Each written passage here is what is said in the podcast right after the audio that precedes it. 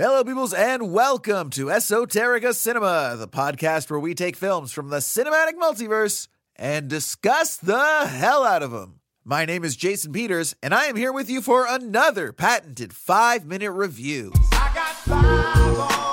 Today's film is And Justice for All, released in 1979, written by Valerie Curtin and Barry Levinson, yes, the Barry Levinson, and directed by Norman Jewison. The film also stars the great Al Pacino and was distributed by Columbia Pictures, made $33 million on a budget of just four. That's right, $4 million. So nice little return for Columbia Pictures. Description from Letterboxd as follows An ethical Baltimore defense lawyer, disgusted with rampant legal corruption, is forced to defend a judge he despises in a rape trial under the threat of being disbarred. I move for a bad court thingy. You mean a mistrial? Yeah. That's why you're the judge and I'm the law talking guy. Now, I gotta tell you, I was really looking forward to this one. I love what I've seen of Norman Jewison, which is Papillon, Cincinnati Kid, and Moonstruck, probably in that order of best to least favorite, but still very, very good. Moonstruck is a great film.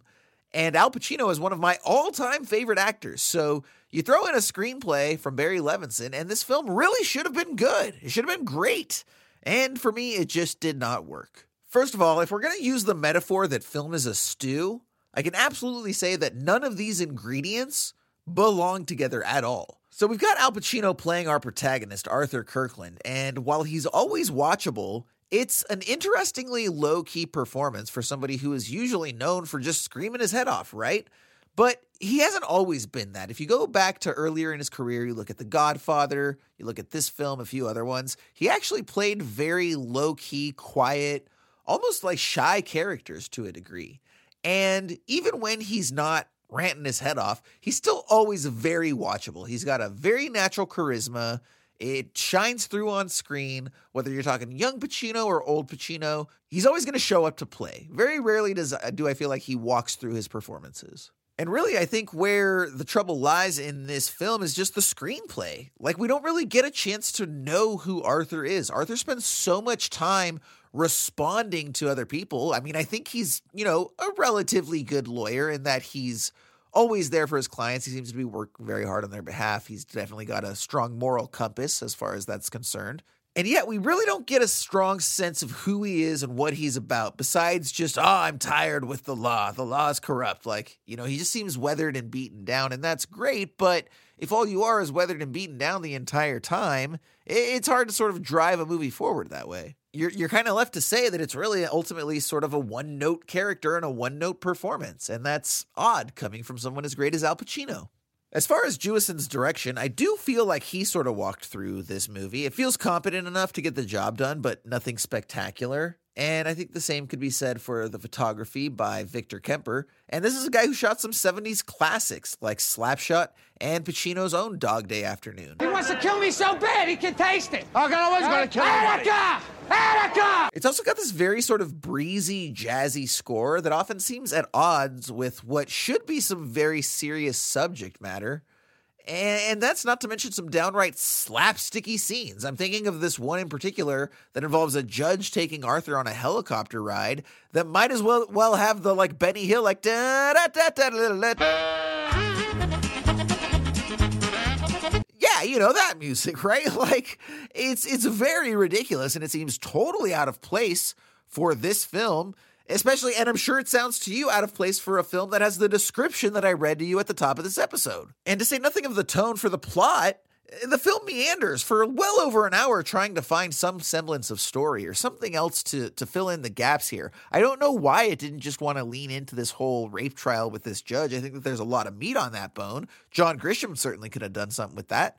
But Levinson, he just and Curtin, obviously, let's make sure it was co-written by the both of them. I feel like they just weren't really sure what this film was going to be about, and it took them half the screenplay to figure it out. I mean, Arthur isn't even approached to defend the judge until over an hour into the film, about probably about an hour and 10, and he doesn't agree to take it until an hour and 30. So the film is three quarters of the way over by the time he agrees to take on this case, which is just an absolutely insane idea for me to wrap my head around structurally. I don't know why this film was nominated for screenplay. I think it might have even won. I I I, I don't get it. The third act is when we finally do get some scenes in the courtroom, which I was kind of thinking we would spend the whole or at least half the movie in the courtroom. And it literally involves nothing more than two opening statements, one from either side. No examination, no cross examination, no finishing arguments, nothing. Prosecutor makes his opening statement. Defender, our Al Pacino, our Arthur Kirkland, he makes his opening statement, and then it's over because of the way that he makes his opening statement. And in case you were wondering, I, I did not know this. This is kind of where that infamous quote, you're out of order. The whole system's out of order. This trial's out of order. That, you know, that scene. Kirkland, you are out of order. You're out of order. You're out of order. The whole trial is out of order.